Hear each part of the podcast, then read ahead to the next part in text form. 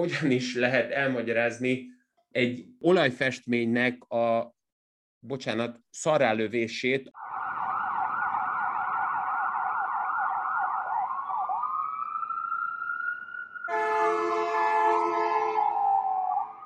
Sziasztok, ez a Tango és Kes, Bezsenyi Tamás, illetve Böcskei Balázs tovább a 24.hu bűnügyi podcastja. Ezen a nyári alkalommal egy őszi témát hoztunk nektek, kicsit visszamegyünk az időbe, de hogy miről is van szó, az Bezsanyi Tamással fogjuk kivesézni ez alkalommal is, a Tango és Kes podcast, illetve bűnügyi ökoszisztéma tartalomfejlesztési igazgatója. Valaki itt van már velem, szevasz Tamás! Szervusz, és természetesen figyelek arra, hogy elkülönítsünk minden hulladékot annak anyagfajtája szerint. Ezt a bizonyos értelemben hát képekben, illetve hát ugye sűrű jelentéseben gazdag mondatot még én sem értettem, hogy mire akarsz utalni, de ez biztos, hogy meg fogjuk az adás végére tudni, mert nem csak egyszerűen egy bűnügyi témát hoztunk a politika iránt érdeklődők számára, hanem tulajdonképpen esztétikai problémákat is fogunk feszeketni, műkritikai problémákat is fogunk feszeketni, tehát az a Tamástól nem áll messze, hiszen ugye az Árt magazinnak a szerzőjéről beszélünk. Akartam is már tőled kérdezni, Tamás, hogy mit is kereselte az Árt magazinba? Tehát, hogy az ember azt gondolná, hogy inkább a Zsaru magazinba, vagy ilyen ki nem adott, ám de fénymásolatok között terjeszkedő anyagokba dolgozom mostanában. Az Árt magazin, az, az hogyan jött így a billentyűzetedre? Köszönöm szépen a kérdésedet, hogy természetesen a, a napkelte lakatékáróját is beintegráljuk legalábbis gondolatvilágszerűen. Hát úgy valósult mindez meg, hogy a, mind a kettőnk által jól ismert alapvető külső kontroll és kisebbrendűségi komplexusból ez sikerült deriválni, hogy ha a bűnözés, akkor az remélhetőleg valamilyen a hokkultúr, a magas kultúra, a magas művészethez valahogy mégiscsak hát ha kapcsolható, mert hogy ha ez így még önmagában továbbra is borbé műveltségről ad csak tanúbizonyságot, amit természetesen egy ilyen rendes budai polgárcsaládnak a családfője kiszagol, addig én ezt tudom legalább ilyen rövid szövegekben megvalósítani, és remélhetőleg egy idő után számodra is hitelesíteni, de még inkább a külvilág felé. Köszönöm szépen a válaszodat, mint ilyen felvételi beszélgetés vagyunk most, akkor megpróbálom a hallgatók számára lefordítani az, azt, amit mondtál. Ugye többek között, ha jól olvaslak én az Árt magazinban téged, akkor nem csak, hogy a műkereskedelemnek sajátosságaival, nyilvánvalóan bűnügybe forduló sajátosságaival, hanem a betörők, illetve ilyen értelemben a műkincsekhez való viszonyal is foglalkozol. Jól olvastam az utóbbi írásokat, vagy, vagy inkább maradjunk a te absztraktad megfogalmazásodnál? Tisztelettel egyébként, hogyha a, ugye húzogatod itt a, az egésznek a, a, a tetejét, akkor természetesen szeretném jelezni, hogy veled együtt szeretnénk a Garten Fesztivál keretében augusztus 19-én mindenkit örömmel és szeretettel látni abban az eseményben, ahol a hazai alvilágból deriválódó egyre inkább kialakuló szervezett bűnözésnek az első jegyeit tanúsító betörő csoportoknál a műtárgyakkal való visszaélések és az ezzel való orgazdai tevékenységekről fogunk beszélgetni, és ilyen értelemben ezt már nem szeretném a magam egyszerű működésébe tolni, hanem már a mi közös élménykombinátunkba, így legalább neked is könnyebb lesz a Falkmiksa utcában bármilyen régiséghez és adott esetben műtárgyhoz hozzájutnod az ott lévő galériákból. Ezt jó kiszagoltad, hogy ez a nagy nyári programom, tehát ezt, ezt nagyon megérezted, és egyrészt jó belekevertél egyébként az egész dologba. De menjünk 1983-ra vissza, mégpedig nem Fábri Zoltán egy alkotásáról fogunk beszélni, de nem ez természetesen a, műsornak, a mai adásnak a, a fő témája, csak megpróbálunk felskicceni a hallgatók számára, akiknek az első találkozásuk a politikai, hogy is mondjam, sajátos szórakozási formákkal, mondjuk a borkai videó volt, mondjuk a fiatalabb hallgatóknak szó most a, alapvetően ez a fajta észrevételünk, nem kritika, hanem hát ilyen a média szocializáció, kérem szépen, Tehát őket próbáljuk beavatni most egy a műsor csomópontjában egy 2000-ben 2000 októberében játszódó politikai mulatozásba, de én azért mondtam azt, hogy egy 1983-as Fábri Zoltán filmet is egy kicsit ide kellene hoznunk, melynek ugye a címe a Gyertek el a névnapomra, ami hát, hogy is mondjam, nem, szóval nem, nem a, a, maga a filmnek a címe azért, hogy is nem bonyolult. Tehát, hogy hogy, hogy profa, profanitásában mégis kifejez valami fajta sűrűséget. Tamás, szerintem azt kell gondolnom, mint minden egyes film, ami 1990 előtt forgatásra, bemutatásra vagy be került film, ami, ez, ami az egész szeneked és az összes a kedvenced, gondolom ezt is oda sorolhatom. Miért érdekes ez a mi műsorunk szempontjából? Hát leginkább azért, mert Karinti Ferencnek a Házszentelő című novellájából készült ez az, ez egyébként valóban 1983-ban megjelenő Fábri Zoltán által rendezett olyan film, olyan első magyar krimi, amelyről beszélhetünk úgy, mint egyfajta politikai thriller, mint egyfajta olyan suspense jellegű, tehát feszültségekkel és feszültségkeltésből építkező olyan thriller, amely mögött alapvetően azok az együttműködések és klikharcok vannak, amelyekről azt gondolom, hogy már akkor is igazabb és őszintébb képet festettek Magyarországról, mint ahogy azt Annó Dacu Dézsiel Zoltán próbálta megtenni az Elment az összöd címmel, és azóta is vannak ugye újabb és újabb verziói mindennek, tehát ha lehet ezt mondani, ez egy és ezt én bátran merem állítani, az egyetlen és az továbbra is az első, sajnos, értelmezhető politikai krimink, amelyben azért felhívnám a figyelmedet arra, hogy Bújtor István, ugye, ha már ugye az ötvös csöpi miatt folyamatosan úgyis konfliktusban leszünk, nem véletlenül tart hát elég szoros kapcsolatot Piros Ildikóval, ugye a főszereplő asszonyjal, aki egyben újságíróként mint egyfajta oknyomozó tevékenységet végez, de természetesen mielőtt bárki azt gondolná, hogy itt a, a Washington Posthoz hasonlatos Bernstein és Woodward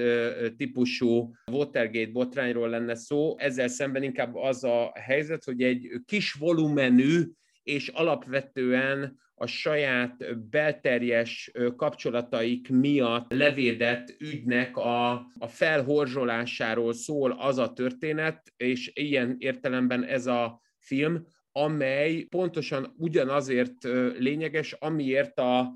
természetesen már általad így beharangozott 2000-es évek elejé független kisgazdapártnak, az akkor még egyben működő független kisgazdapártnak a hát az egyik koporsó szögét jelentő ügy, ahol természetesen a változatosság kedvéért hárman négyfélét tudtak mondani, mindezzel meghazudtolva a haszi zsidókról való kontemplációkat és e, bármifajta elképzeléseket. Szóval azt állítanám, hogy ez a film azért fontos nekünk, mert nem csak egy jó példa, hanem azzal a kicsit vicces és még inkább abszurd valósággal szemben, amiről mi fogunk beszélni, ez legalább egy látszólag komolyan vehető világról beszél, amelyhez még mindig jobb lenne kapcsolódni, mint amihez nekünk azóta sikerült. Értem, értem, hogy ez hogy megengedő voltál vagy, vagy sem ezt majd a hallgatók eldöntik, de értem egyébként, hogy, hogy mire akarsz utalni. Ezen a ponton szükséges megjegyeznem, hogy a Szociális Bűnbarlangjai című munkánk, ami már nem is tudjuk, hogy hányadik kiadásnál van magunk se, abban ugye foglalkozunk egyébként művészet és bűnügyi filozófiai kérdésekkel, és ugye amikor a szép művészeti való képrablást a tóllunkra tettük, de ezt csak azért vettük, hogy a strandra, amíg nem vettétek meg a könyvet, akkor vegyétek meg, ki lehet vele támasztani jól a fejet, tehát alapvetően kényelmes is tud lenni, ugye az előszó elolvasását követően. Amivel viszont mi foglalkozunk, arra Váncsa István is úgy fogalmazott, hogy markáns művelezői gesztus, tette ezt nyilván ironikusan, Tamás, akkor érkezzünk meg az időgépünkkel 2000. október 16-ára, amikor is a Balaton felvidéki Nemzeti Park Fenékpusztai kutatóházában férfiak összejönnek, ünnepelnek, nagy az öröm. Kik vannak ebben a kutatóházban, fiatalabb hallgatónk kedvéért, kiket kell elképzelnünk Borkai Zsoltnak a ladikjában, jelen esetben kik a mi főszereplőink Tamás a mai alkalommal? Olyan szakemberek a Balaton déli partjáról, mint a Bábolnai részvénytársaság igazgatója, aki Heinemann Zoltánként megpróbált hát komolyabban részt venni ebben az eseményben, és a mellette lévő Balázs Fecó, akit pedig még sajnos már elhunyt zenészként, azért meg kell említenünk, hogy természetesen Ernő utcai vagányként a Ferencvárost is Opa. erősítette. De és te... azt is jegyezzük meg, hogy azért a legszomorúbb hangú magyar énekesről beszélünk. Így van, és természetesen azt, amit az öreg Bush nem tudott megoldani alapvetően az első közelkeleti válság idején, azt ő Homok a szélben címmel természetesen tudta kezelni. Na most ezt a láthatóan lakossági kabaré poént tovább lendítve, Tardi János is szerepel egyébként az esemény résztvevői között, aki az Alamegyei Természetvédelmi Hivatal vezetője, illetve Aha. annak a fia is, továbbá az az alakomár együttes, amelynek a talpalávalója mellé pulykalevest és szarvas sültet tudnak enni azon vendégek, amely szigorúan szakmai célból megjelenő személyek. A Skultéti Sándor környezetvédelmi államtitkár 55. születésnapját szerették volna megünnepelni, amennyiben ez az izzadságuk és természetesen az adott esetben racionális ködésmódjukat még lehetővé tette, úgyhogy nyilvánvalóan zsírfoltokban, vagy még inkább ilyen zsírszigetekben úsztak. Tehát ezek a személyek a leglényegesebbek, mert hogy ezen túlmenő lényeges emberünk az dr. Parócai Csaba, aki Aha. egyébként ezen államtitkár személyi titkára, aki viszont leakaszt egy Somogyi Győző kortárs festőnek a Herman Otto a Kisbalatonnál címmel létrehozott festményét, és ez az a festmény, ahol úgy gondolom, hogy Balázs, neked kell megmondanod, hogy melyik része az, ami problémás, vagy melyik része az, amit mi politikai jelentőséggel tudunk, miközben természetesen csak kriminális lyukokkal átheggesztve, de mégis megmutatni. Én, én értem, hogy most engem kellemetlen helyzetben hoztál, hogy most nekem kellene valamit válaszolnom erre a kérdésre, de hát ugye azt a régi mondattal tudok jönni, hogy ebben a műsorban még mindig én kérdezek. Tehát akkor ezen így túl is kell lendülnöm. Ellenben van ez a parócai Csaba Tamás, akit ennek a, hogy is mondjam, a szerepe túl hangsúlyozható a szónak abban az értelmében, hogy itt egy egészen komoly elmebajnokról van szó, aki, a, aki az eszével tud, hogy is mondjam, legálisan ebben a korban is keresni mondjuk több millió forintot azáltal, hogy tudja, hogy mi a különbség az avarkorszaki leletek meg a mit tudom én milyen kori leletek között, azért egy pillanatra azért azt meg kell említenünk ezt az életrajzi adalékot. Természetesen, és hogyha gondolod, én nagyon szívesen segítek annak aládúcolásában, hogy milyen okos is ez a drága ember, de természetesen ez a fajta általad említett elme bajnokság inkább arról ad méltó képet a hallgatók számára, hogy az utolsó időszak, amikor számodra be volt még kötve ugye a, a, Egri János a televízió, akkor Egri János működtette ezeket a műsorokat, de egyébként a hallgató kedvéért mondanám, hogy amikor már Parócai doktor minden politikai lehetőségétől megfosztva létezett, akkor már Jakubcsek Gabriellának kellett uh, ugyanezt a drága embert uh, instruálnia, és ezzel természetesen nem téged akarlak insinuálni, hanem csak vissza szeretném dobni azt a labdát, ami hidd el, hogy az én kezemben is pontosan ugyanolyan bénánál, mert hogy a legérdekesebb kérdés az az, amiről szerintem azóta se tudunk érdemlegesen beszélni, de majd ha felteszed a kérdést, akkor én megteszem a kísérletet, hogy egyáltalán miért akasztanak le egy berugással terhelt éjszaka során egy olyan festményt, amelybe úgy gondolják az ott megjelenő születésnapi buli résztvevők, hogy bele kellene lőniük több alkalommal, noha egyébként az egy olyan műalkotás, amely ez így nem feltétlenül igényelné ezt a fajta válaszreakciót, vagy leginkább ezt a típusú, hát nagyon prompt visszajelzést. El akarod hallgatni az információt Parócai Csaba kapcsán, de persze a műkritikai kérdésre is vissza fogunk térni. Ugye a Parócai Csaba, amire te is utaltál Jakubcsek Gabriella beemelésével, ugye az a Most vagy soha című vízvetélkedő, ahol Parócai Csaba a bűnügy kellős közepén ugye 2001. május 27-én 27 millió 400 ezer forintot nyert. Jól mondom, ugye? Nem csak, hogy jól mondott, hanem az a, alapvetően az a helyzet, hogy Jakubcsek Gabriela a mai napig emlékszik erre a játékra, és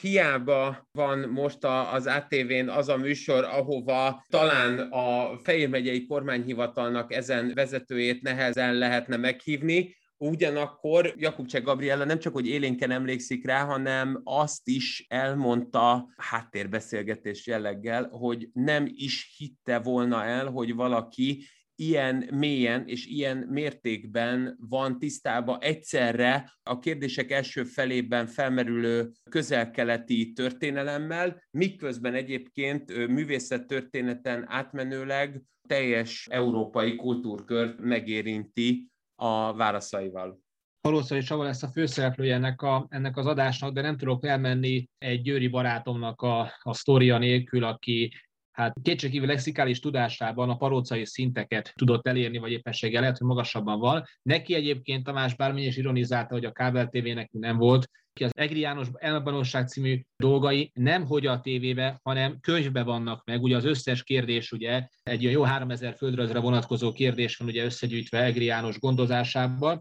Szóval ő ezen szocializálódott, és azt mondta nekem egy alkalommal, én láttam őt minden vagy semmit című műsorban, meg a Legyen ön is milliómos műsorban őt virtuálisan játszani, akkor még nem virtuálisnak hívták ezt, meg később se, ugye magyarán megy a műsor, és ott ülök mellett, és ő mondja előre a megoldásokat. És aztán mondtam neki, hogy egy alkalommal, hogy hát miért nem megy el a legyen is milliómosban meg tudna feszíteni a kasszát, és mire azt mondta, hogy te ide elmennék ebbe a műsorba, az utolsó kérdésnál 40 milliósnál azt mondanám, Vágó úr, kérdés nélkül C. Na de most, térjünk vissza, tehát 2000. október 16-ára is, amikor tehát a Balatonfelvidéki Fenékpusztai Kutatóházban ott van tehát Parócai Csaba, ott van tehát Skultéti Sándor közvetvédelmi államtitkár 55. születésnapját ünnepelve Parócai Csaba az ő személyi titkára, ott van a Bábolna RT igazgatójának helyettese, ott van egy főerdész, ott van az Alai megyei vadászok emblematikus alakja, Balázs Fecó és Tardi János, ugye, mint a természetesen hivatal vezetője, illetve fia, illetve az Alakomár együttes húzza a zenét. Egyszer csak, hogy a Tamás is azt már mondta, lekerül egy festmény a falról, mely festményt 1994-ben készítették. Mit kell tudni Tamás a festményről? Ki van ezen a festményen? Mikor készült? Milyennek az eszmei értéke? És valóban leemelésre kerül, és azt követően hova is kerül ez a festmény. Tehát itt van egy ilyen, egy ilyen festmény genezisére vonatkozó kérdésem, és aztán hogy az útja hova vezet a falról.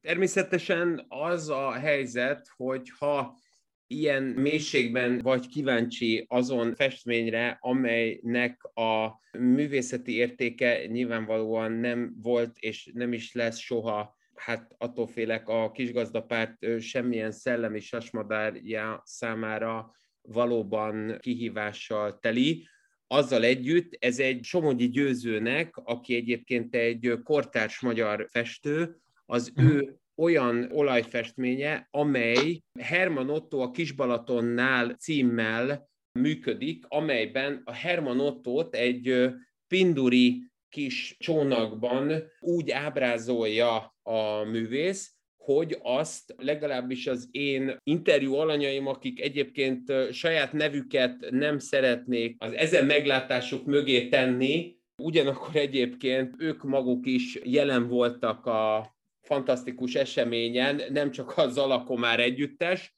ők azt állították, hogy teljes mértékben az alkoholizmusnak egy ilyen delirium credence verziójában, ha már így lehetővé teszed nekem, hogy én adjak magyarázatot, akkor kénytelen vagyok Hofi Gézának az elég az hozzá típusú verzióját, amikor ugye még Debrecenből segédszínészként támadott föl használni, mert hogy lényegében azért akasztották le ezt a festményt, amit természetesen a későbbi büntetőjárásnak a hivatali dokumentációja alapján egyértelműen Parocai Csaba valósított meg, mert a festményen úgy vélték, hogy hibásan, még inkább szakszerűtlenül tartja Herman Otto a fegyverét, és ezen fegyvertartás az teljes mértékben kiverte a biztosítékot ezen szakembereknél, akik természetesen hát már akkor is az alkoholizmus melegágyaiként és a kezdődő májcirózis mellett azért tudtak arra időt és energiát szánni, hogy mint a Herman Otto társaság vezetőjeként Skultéti Sándor, tehát ugye az említett fantasztikus 55. születésnapját betöltő politikus úgy gondolhatta, hogy hát itt meg kell nem csak zabolázni Herman Ottót, hanem az adott esetben nem feltétlenül hiteles, nem feltétlenül korszakos és autentikus verzióját és felfestését és magyarázatát és illusztrációját meg kell zabolázni, kontroll alatt kell tartani, és azt remélem, hogy innentől érthetővé válik számodra is, hogy miért is vagyunk alapvetően oly nyitottak a neodadaizmus és bármifajta művészeti projekt számára. Tehát lényegében itt nem nagyon tudtak mit kezdeni azzal, hogy hát nehezményezték azt, ami számukra szembe jött, bár le is tudták volna kakilni, ha kedvük vagy nagyvonalúságuk engedte volna.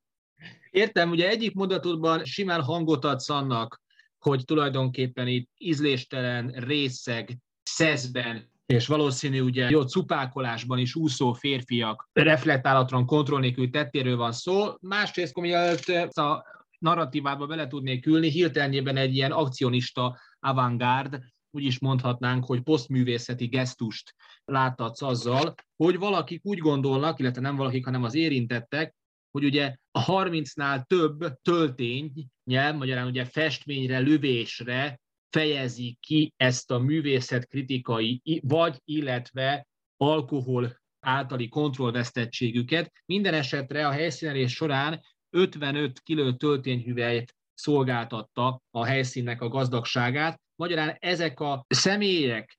részeg megindulásukban leemelik a, a festményt, majd pedig egy jópofa dolognak tartják, hogy tulajdonképpen, mert ők bírnak nyilvánvalóan művészetkritikai, művészetfilozófiai reflexióval, tehát magyarán hullarészegek, belelőnek ki, amennyit ér tulajdonképpen a festménybe. De Tamás, kik lőnek bele? Tudjuk-e ezt? Azt tudjuk, hogy a parócai hozza be, de kik lőnek be, de meg kell jegyeznünk egy pillanatra, mielőtt a kik lőnek kérésére válaszolnál, hogy Parócai, ugye ő maga is egy sajátos védekezést talál ki arra ugye a vallomásában, hogy tulajdonképpen hogy is találkozott ezzel a festménnyel. Utalok itt arra, ugye, hogy minthogyha ő maga is restauráltatni akarná ezt a képet. Ez szépen hangzik, de ő a restauráltatást azt már egyértelműen egyébként a, a képnek az ilyen típusú rongálását követően vetette föl, hiszen az elnyomatás súlyos éveit kénytelen volt már akkor is általában majdnem szűk egy millió forintos havi fizetéssel túlélni, de természetesen mielőtt bármifajta olyan veszéllyel eredeztethetnénk Parócai Csabát, amit tényleg a e, heti hetesnek csak egy-két karaktere, mint Verebes István tudna karakterizálni, hogy hát amíg ő dőzsöl, addig mennyien vannak szegények, amely egyébként problematika ebben az időszakban, tehát akkor, amikor ugye mindez éppen az évezred forduló során történt, ez nem volt minden tanulság nélkül való, akkor azt is hozzá szeretném tenni, és azt is meg kell mondanunk, hogy alapvetően nem tudjuk ám, hogy pontosan kik és hányszor lőttek bele a festménybe, mert hogy maga az olajfestmény az egyébként eredetileg is magára a képre komponált hát keretben úgy szakadt szét, hogy ott a 30-35 vagy adott esetben 45 lövés is elképzelhetővé vált. Ez ugye számunkra csak azért fontos, vagy azért lényeges, mert ugyan Parócai Csaba a kép megrongálása miatt egy bűnügybe keveredik, amely bűnügyben ő lesz az egyetlen elítélt terhelt, noha eközben maga az egész ügy nem is valósult volna meg, vagy egyáltalán nem is merült volna fel, ha a Fenékpusztai Kutatóház gondnoka Balatoni Éva illetőleg Kovács Béla azon földrajzszakos tanár, aki a Balaton felvidéki Nemzeti Park igazgatójaként ténykedett, nem vett volna részt ebbe a lövési hát sajátos gyakorlatban, amelyben még futó elemér is megmutatta magát, és természetesen még tudnánk mondani egy-két olyan nevet,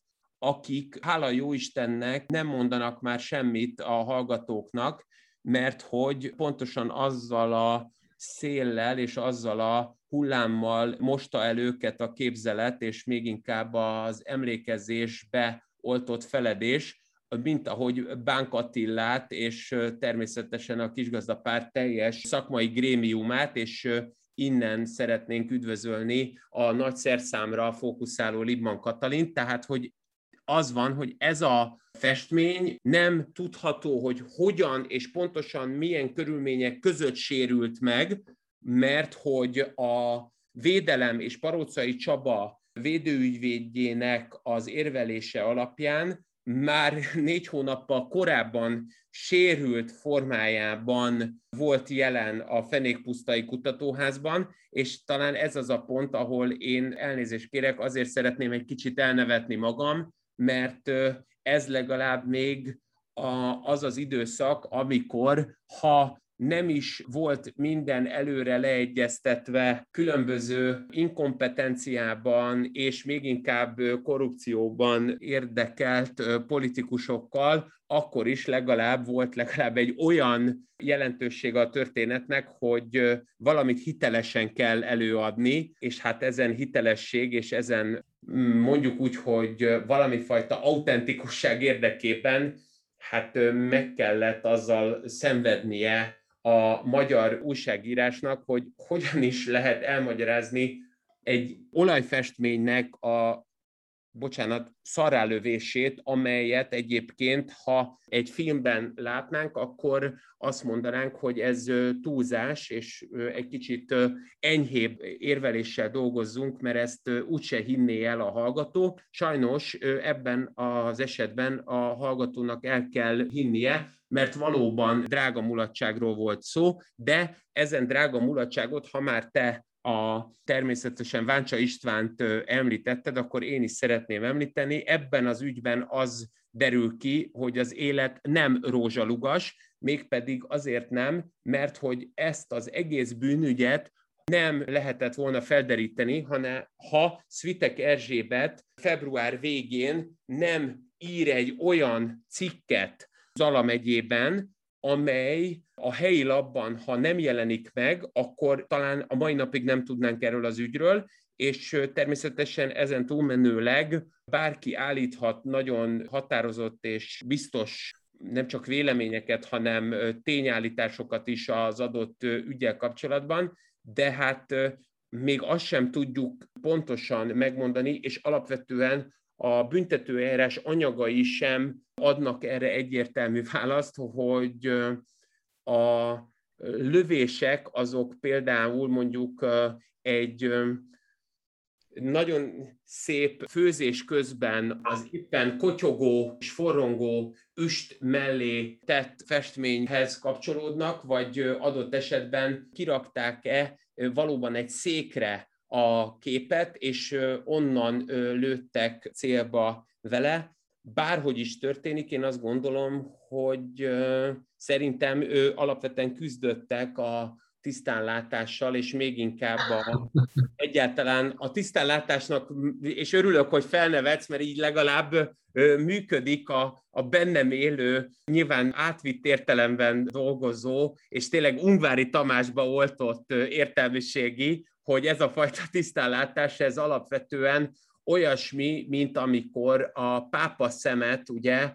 megismeri az idős férfi, aki így az új boltban, ahova betéved, mint falusi szakember, hát szembesül azzal, hogy akkor így végre tapintható és látható a világ, és hát szeretné megkérdezni ezért a, az üzletben dolgozót, hogy van-e pápa pénisz, és hát az, azt gondolom, hogy ez a fajta pápa pénisz az, ami nem annyira könnyen feltételezhető itt a, a konkrét esetben, tehát én szerintem nem is baj, hogy nem tudjuk pontosan, hogy ki lőtt bele, mert hogy ezt az egész ügyet el kellett vinnie Parocai Csabának, mégpedig azért Aha. kellett elvinnie, mert azt a kisgazdák egy nagyon egyszerű taktikával már a korábbiakban is értékelték és leosztották, hogy ha valaki megborul, akkor mindig az ahhoz legközelebbi szakreferensnek kell egyébként bungee jumpinggal dolgoznia. Ez az, amit egyébként ugye Szabadi Béla sajátosan értékelt, noha mégis úgy néz ki, hogy haláláig nem tudott megmagyarázni. Tehát azt gondolom, hogy igen, lehet, hogy többen voltak a, a, a lövések pillanatában élesek, de akkor, amikor már ezeket a lövéseket leadták, akkor mégiscsak Parócainak volt az a feladatköre, hogy ezt a fajta szamár feladatot elvállalja, és az ő hátán kilovagoljon az a Jézus, aki ugye Magyarországra soha bennem tudta tenni így a lábát, szóval csak Világos.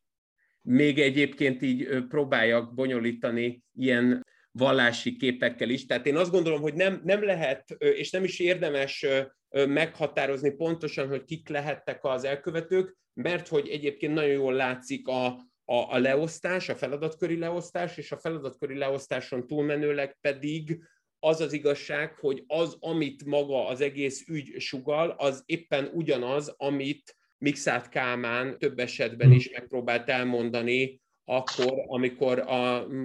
a mai Nemzeti Múzeum mellett a mai Olasz Kulturális Intézetben a képviselőházban néha felszólalt egy-egy ügyben. Azt azért hozzá kell tennünk, hogy, hogy akkor nem is mi sem állítjuk azt, hogy itt az történt volna, ami, hiszen ugye a Tango és Cash podcast adásaiban is csak azt tudja állítani, ami a dokumentumban van, ami a papírban van, amire a végén pecsét van, azt tudjuk, hogy töltényhüvelyek voltak, és hogy a Tamás itt fel is vezette, vagy illetve vezetted, azért lekövethető, hogy ott valószínű nem a tűz olvasztotta likacsosra tulajdonképpen ezt a 120 200 centiméteres nagyságú somogyi képet. Azért az igazsághoz hozzátartozik, azt hiszem így kezdtem ezt a rövid részemet, hogy az egyetlen tanú, ugye a Balatoni Éva volt a Fenék Kutatóház gondnoka, aki bíróságon aztán megjelenik, ott egy vallomást tesz, a vallomását követően két héttel aztán el is bocsátják, vagy elbocsátja a Nemzeti Park igazgatója. Tamás, neked ez furcsa? Számomra nem csak, hogy nem furcsa, hanem nyilván én itt próbáltam úriemberként azt mondani, hogy természetesen az is, amit korábban mondasz, az fontos a tangó és kes kapcsán, és itt szeretném fölhívni a figyelmet, hogy én vagyok akkor csak egyénileg kíváncsi azon szakembereknek a véleményére, akik egyébként a, azzal ellentétes véleményt tudnak megfogalmazni, hogy vaj, miért lehet az, hogy senki Parócai Csabán túlmenőleg nem vált érintetté egy olyan ügyben, amely során egyébként maga a tényállását tett eseményben, a, amikor ugye levette, leemelte a folyosóról Parocai Csaba a festményt, és kivitte, és ugye ott lőttek rá, azt senki más nem rongálta, senki más abban úgy nem vett részt, ahogy adott esetben pszichikai bűnsegédként még néha Bajor Imre is lábra tudott jönni, akkor, hogyha Grespik László emberi hülyeségéről volt szó, amit mondjuk megfogalmazott Verebes István. Tehát azt gondolom, hogy ugyan persze ezt nem tudjuk állítani, és nem lehet ezt egyértelműen bizonyítani, ugyanakkor az, ami az egész ügyből kiderül, az az, hogy ez a fenékpusztai lövöldözés az sokkal inkább egy emblematikusabb mellékzöngéje, melléktörténete a kisgazdapártnak, mint sem a Szabadi Béla és Tordján József világáról szóló a későbbiekben sokkal komolyabb publicitást kapó ügyhálózatnak, ami alatt azt értem, hogy amikor Szabadi Bélát, mint a Független Kisgazdapárt által működtetett Földművelésügyi Minisztériumnak az államtitkárát eljárás alá vonták, és a Tornyán József, mint miniszter, egykori miniszter az idősebb Bárándi György által volt védve, akkor föltette több újságíró azt a kérdést, hogy ki és miért árulta el Szabadi Bélát, és erre azt mondta akkor az idősebb Bárándi, hogy hát te mondád, ezen te mondád kifejezést pedig egy Jézus használta akkor, amikor Júdás mondta azt, hogy hát az fog majd akkor ezek szerint elárulni, aki ott a Gecemáni kertben tényleg visszamondja azt, amit mi csinálunk, és ezzel csak azt szeretném jelezni, hogy az egyetlen ember, aki ténylegesen tartotta a száját, az, az a Parócai Csaba volt, akit így végül is a, a múlt homályába tudtak veszejteni, és természetesen azzal meg tudtak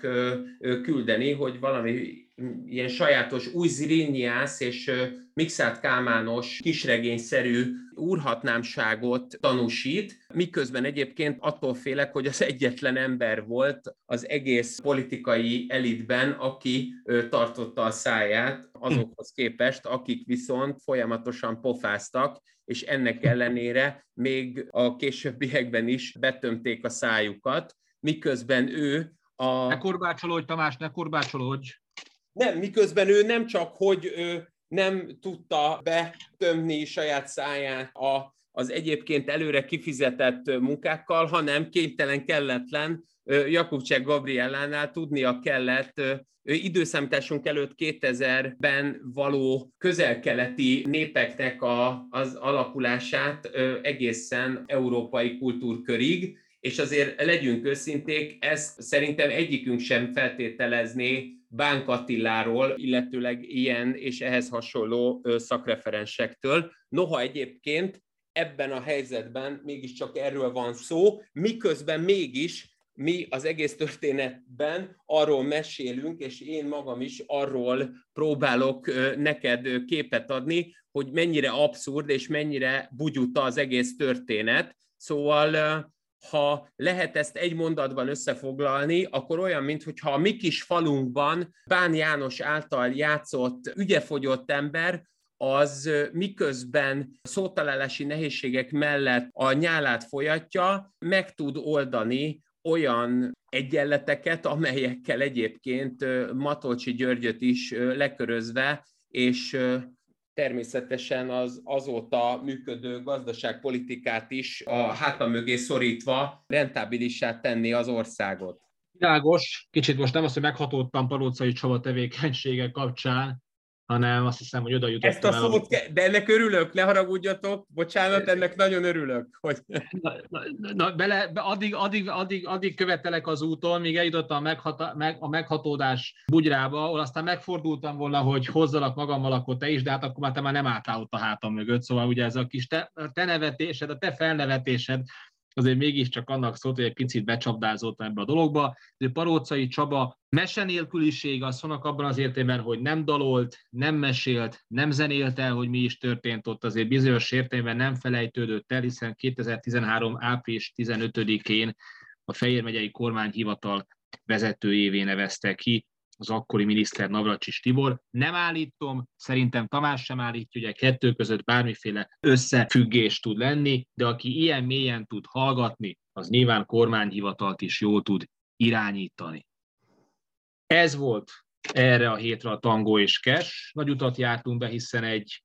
1983-ban Fábri Zoltán munkájából indultunk el, 2000-ig jutottunk el, 2000-ben jártunk egy ilyen sajátos születésnapi ünnepléssel, és ugye az egész fölött ott lebegett Borkai Zsolt. Rátok bízzuk a Tango és Kes hallgatóira, hogy melyik buliba szerettetek volna ott lenni, de jó, hogy nekünk erre most nem kell válaszolnunk, hogy mi melyikbe szerettünk volna ott lenni. Talán azt hiszem, hogy a Fábri Zoltán filmében a legkisebb az erkölcsi kár, bár ezt most megítélni nehéz lenne, hogy a morált hogyan lehet patika mérlelet tenni, úgyhogy bele sem bonyolódok, mivel teljesen hülyét csinálnék magamból. Úgyhogy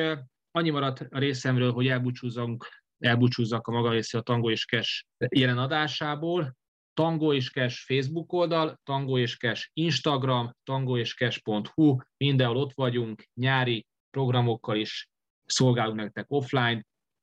Várunk benneteket, Tamás a búcsúszó a tiédé. Én is szeretném megköszönni a hallgatóknak ezt a figyelmet, és természetesen össze lehet vetni más politikusokkal, akik viszont a testükből próbálnak fegyvert formálni, de azért itt mégis én azt gondolom, hogy ez a kiszögelés, ahogy legalábbis a rendes ázsiai harcművészeteket avanzsálva mégis megtartják a, ezt a fajta működést, hogy kóborlovagokként nem ők maguk sülnek el, hanem csak a fegyverük vagy a, az adott harci eszközük, ez azért szerintem még egy szebb világot feltételezett. Mégis csak állásfoglaltuk valamelyest. Köszönjük a figyelmet! Sziasztok!